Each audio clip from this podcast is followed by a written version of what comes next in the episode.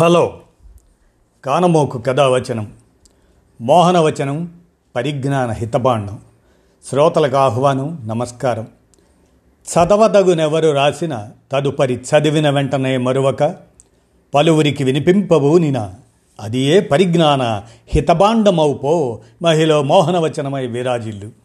పరిజ్ఞాన హితబాండం లక్ష్యం ప్రతివారీ సమాచార హక్కు ఆస్ఫూర్తితోనే ఇప్పుడు మేడూరి సత్యనారాయణ విరచిత ఆత్మ అనే నిశిత జ్ఞాన విశ్లేషణను ఇప్పుడు మీ కానమోకు కథ వచ్చిన శ్రోతలకు మీ కానమోకు స్వరంలో వినిపిస్తాను వినండి. ఆత్మ మేడూరి సత్యనారాయణ విరచిత జ్ఞాన విశ్లేషణ. ఇక వినండి. నేనే బ్రహ్మమురా అంటారు. నేను అనేదే ఆత్మ అంటారు. నా కాళ్ళు చేతులు తల మెదడు అంటారు. కదా? అలా నా ది నీ ది అనేదే ఆత్మ అంటారు. చినిగిన వస్త్రాన్ని వదిలి కొత్త వస్త్రాన్ని ధరించినంత తేలికగా ఆత్మ జీర్ణ శరీరాన్ని వదిలి నూతన శరీరంలోకి దూరుతుందంటారు. మోక్షం పొందితే ఆత్మ పోయి పరమాత్మలో కలుస్తుంది అంటారు. ఎవరంటారు? ఇవన్నీ ఆధారాలు లేకుండా ఒట్టి ఊహలు చేసిన వారు చేసేవారు అంటారు అనిపిస్తారు. కానీ ఆధునిక విజ్ఞానం పూర్వులు ఆత్మ అన్నది ఆత్మ కాదని అది మన ఉన్నత స్థాయి పరిణత మెదడు చేసే జీవ విద్యుత్ రసాయన నాడీ చర్యల ఫలితమేనని మెదడుకు జీవలక్షణాలు పోయి మరణిస్తే ఆలోచించే మెదడు మరణిస్తే దాని ఆలోచన మనస్సు జ్ఞాపకాలు నిర్ణయాలు సంకల్పాలు అన్నీ ఆగిపోతాయనడానికి అనేక వాస్తవాలను బయటపెట్టింది. ఆత్మస్థైర్యం ఆత్మక్షోభ ఆత్మగౌరవం ఆత్మానుభూతి ఆత్మీయత ఆత్మీయులు ఆత్మాభిమానం ఆత్మానందం ఆత్మశక్తి ఆత్మఘోష ఆత్మసాక్షి ఇలాంటి పదాలను గురించి పునరాలోచించవలసి వచ్చింది. మనోభావాలు మానసిక స్థైర్యం మానసిక దారుఢ్యం ఇలాంటి పదాలు వస్తున్నాయి. No brain no thinking no brain no memories no brain no reason no brain no ideation no ఆత్మ ఓన్లీ థింకింగ్ ఆత్మ విశ్వాస సిద్ధాంతాలు మనం గమనిస్తే ఆత్మ లేదు పరమాత్మ లేదు. ఆత్మ లేనందువల్ల పరమాత్మ కూడా లేదు. మెదడు నుంచి ఆలోచనను వేరు చేయలేం. మెదడు మరణిస్తే దాని ఆలోచన ఆగిపోతుంది. అందువల్ల మెదడు నుంచి ఆత్మగా బయటకు వచ్చేది ఏమీ లేదు. వస్తువు లేకుండా దాని లక్షణం ఉండే అవకాశం లేదు.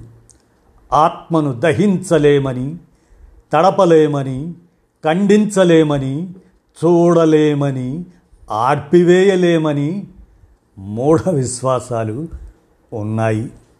మెదడు మరణిస్తే దాని నిర్మాణం చెడితే నాడీ జీవరసాయన చర్యలు ఆగిపోతే ఆలోచన ఆగిపోతే ఇక ఆత్మకు ఉనికి ఎక్కడ? ఈ ఆత్మ అనే మూఢ విశ్వాసంలో చిక్కుకున్నందువల్లనే స్వర్గాలు నరకాలు మోక్షాలు పూర్వజన్మలు పునర్జన్మలు పూర్వజన్మ సుకృతాలు వికృతాలు అనుబంధ విశ్వాసాలుగా రూపొందాయి. ఆత్మకే ఉనికి లేనందువల్ల ఇవేవి ఉనికి కలిగి లేవు. ముక్తి ముక్తి అంటే విముక్తి అంటే మోక్షం అంటే బయటపడటం ముక్త. ఆత్మ పరమాత్మతో కలవడం లీనం కావటం మోక్షం అని అంటుంటారు. కానీ మనిషి మరణానంతరం ఆత్మగా బయటపడి అలా పోయే ఆత్మ ఏమీ లేదు. మెదడు చేసే మేధో చర్యలను కలిపి ఆత్మ అని పొరపాటు ఊహలు చేశారు. మెదడు చనిపోతే అంటే దాని సంక్లిష్ట జీవనాడి విద్యుత్ రసాయన నిర్మాణం చెడితే దాని నిర్మాణం మీద ఆధారపడి ఉండే ఆలోచన మనస్సు ఆగిపోతాయి. మనస్సు మెదడు నుంచి విడిపోదు. అంతరిస్తుంది. ఆత్మగా బయటకు పోయేది ఏమీ లేకపోయినా ఉంటుంది అని ప్రాచీనులు అపోహలు చేశారు. ఆ అపోహల ఆధారంగా ఆత్మ పరమాత్మలో కలిస్తే మోక్షమని ఆ మోక్ష సాధనకు యోగా ఉత్తమ మార్గమని ఆత్మ పరమాత్మలో కలిసి మోక్షం పొందేందుకే పతంజలి ఎనిమిది దశలతో యోగాన్ని ప్రతిపాదించాడు. లేని ఆత్మభావం మీద ఆధారపడి చేసిన యోగా ప్రతిపాదన సరికాదు అని ఆధునిక విజ్ఞాన శాస్త్రం ఆధారంగా సహేతుక చింతనతో తిరస్కరిస్తున్నాం. ఆత్మ లేదు కాబట్టి స్వర్గ నరకాల అనుభవాలను మోక్షాన్ని పూర్వ పునర్జన్మలను పూర్వజన్మ సుకృత వికృతాలను తిరస్కరిస్తున్నాం. ఉన్న ఈ ఒకే ఒక జీవితాన్ని సహేతుక చింతనతో ఆధునిక విజ్ఞాన ఆసరాతో టెక్నాలజీని సద్వినియోగం చేసుకుంటూ సుఖమయం చేసుకోవాలని అలా మానవాభివృద్ధి సాధ్యమవుతుంది అని హేతువాద మానవవాద ఉద్యమంలో భాగంగా భావిస్తున్నాం. ఈ అపోహలను విశ్వాసాలను మనుషుల మనస్సుల నుంచి తొలగించనిదే వారు సహేతుక చింతన చేయలేరు. ఆత్మ ఉంటుందా? చావదా? పునర్జన్మ ఎత్తుతుందా? పూర్వజన్మ ఉందా? ఆత్మ లేదు పరమాత్మ లేదు. ఆత్మ లేనందువల్ల ఆత్మకు మూలమనే పరమాత్మ లేదు. మెదడు నుంచి ఆలోచనను వేరు చేయలేం. మెదడు మరణిస్తే దాని ఆలోచన ఆగిపోతుంది. అందువల్ల మెదడు నుంచి ఆత్మగా బయటకు వచ్చేది ఏమీ లేదు. వస్తువు లేకుండా దాని లక్షణాన్ని ఉండే అవకాశమే లేదు. మెదడు పరోక్షంలో ఆలోచన ఉండదు. ఆత్మకు ప్రత్యేక ఉనికి ఉందని పూర్వులు అల్పజ్ఞానంతో ఆ ఊహలు చేసి ఆత్మలు శాశ్వతం అనే మూఢ విశ్వాసాలను ప్రచారం చేశారు. ఈ ఆత్మ అనే మూఢ విశ్వాసంలో చిక్కుకున్నందువలనే ఈ స్వర్గాలు నరకాలు అనేవి ఆత్మ ఉండే అవకాశమే లేదు. ఆత్మ సైజు అంతని ఇంతని ఊహించిన వారి దృష్టిలో ఆత్మ భౌతికమే. మెదడు జీవించి ఉన్నంతకాలం ఆలోచిస్తుంది జ్ఞానార్జన చేస్తుంది జ్ఞానాన్ని విశ్లేషిస్తుంది జ్ఞాపకాలను నిల్వ చేస్తుంది జ్ఞాపకాలను గుర్తు తెచ్చుకుంటుంది భావాలను ఉత్పత్తి చేస్తుంది సత్యాసత్య విచక్షణ చేస్తుంది నిర్ణయాలు చేస్తుంది ఏదైనా చేయించడానికి ఉద్యుక్తమవుతుంది. చేయించే పని వల్ల ఫలితం సరిగా లేకపోతే పునరాలోచన చేస్తుంది. ఇవన్నీ మెదడు జీవించి దాని నిర్మాణం పని విధానం సవ్యంగా ఉంటేనే ఇదంతా మనసులో భాగం. మెదడు మరణించి జీవాన్ని కోల్పోయి నాడీ విద్యుత్ జీవరసాయన చర్యలు ఆగిపోతే ఈ మనస్సు అంతరిస్తుంది. ఇక ఆత్మల కోసం స్వర్గ నరకాలను నిరాధారంగా ఊహించారు. ఆత్మలు భౌతికేతరమని అన్నారే కానీ భౌతికేతరమైన వాటికి ఉనికి ఉండదని గుర్తించలేకపోయారు. ఆత్మ ఈనాడు ఒక మూఢ విశ్వాసంగా భ్రమగా విశ్వాసాల మనసుల్లో తిష్టవేసింది అలాంటి విశ్వాసాలను ఆలోచింపచేయటమే అపోహల నుంచి విముక్తి. మనం మెదడు చేసే పనులకు ఆత్మ అని పేరు పెట్టుకుంటే తప్పు లేదు.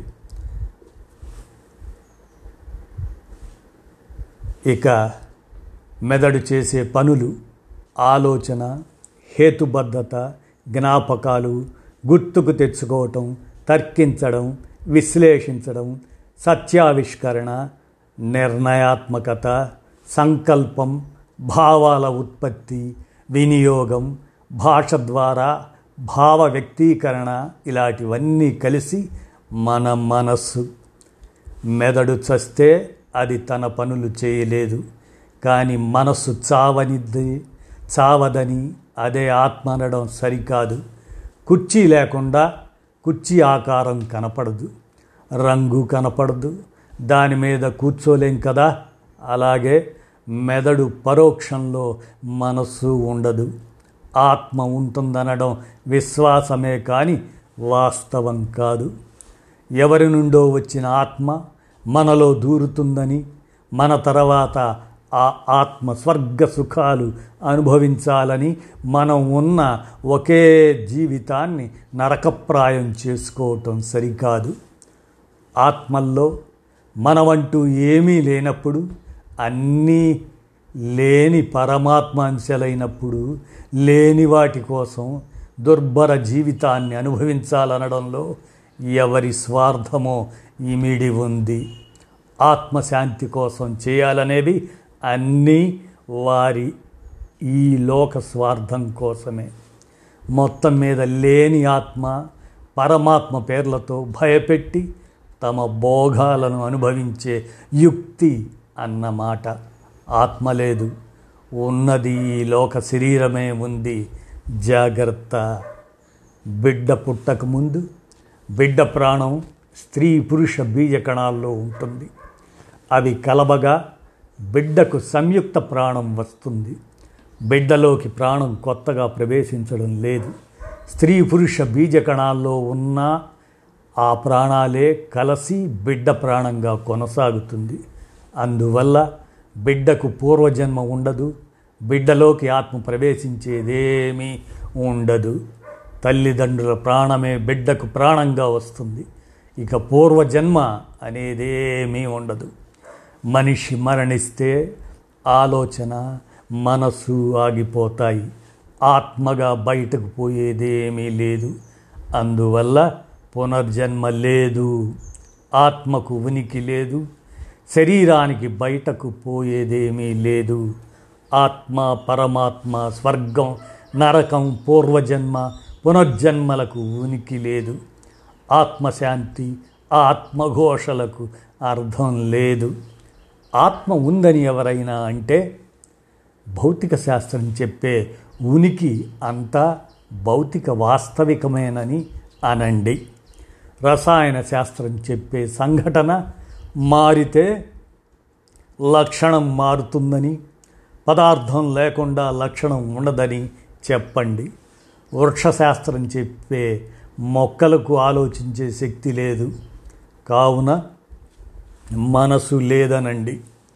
జంతుశాస్త్రం చెప్పే మెదడు లక్షణమే ఆలోచన. ఆలోచన ఫలితమే మనస్సు అనండి. మనస్తత్వ శాస్త్రం చెప్పే మెదడు నుంచి మనస్సును వేరు చేయలేమని అనండి. ఆధునిక విజ్ఞానం ఆత్మలకు తావులేదని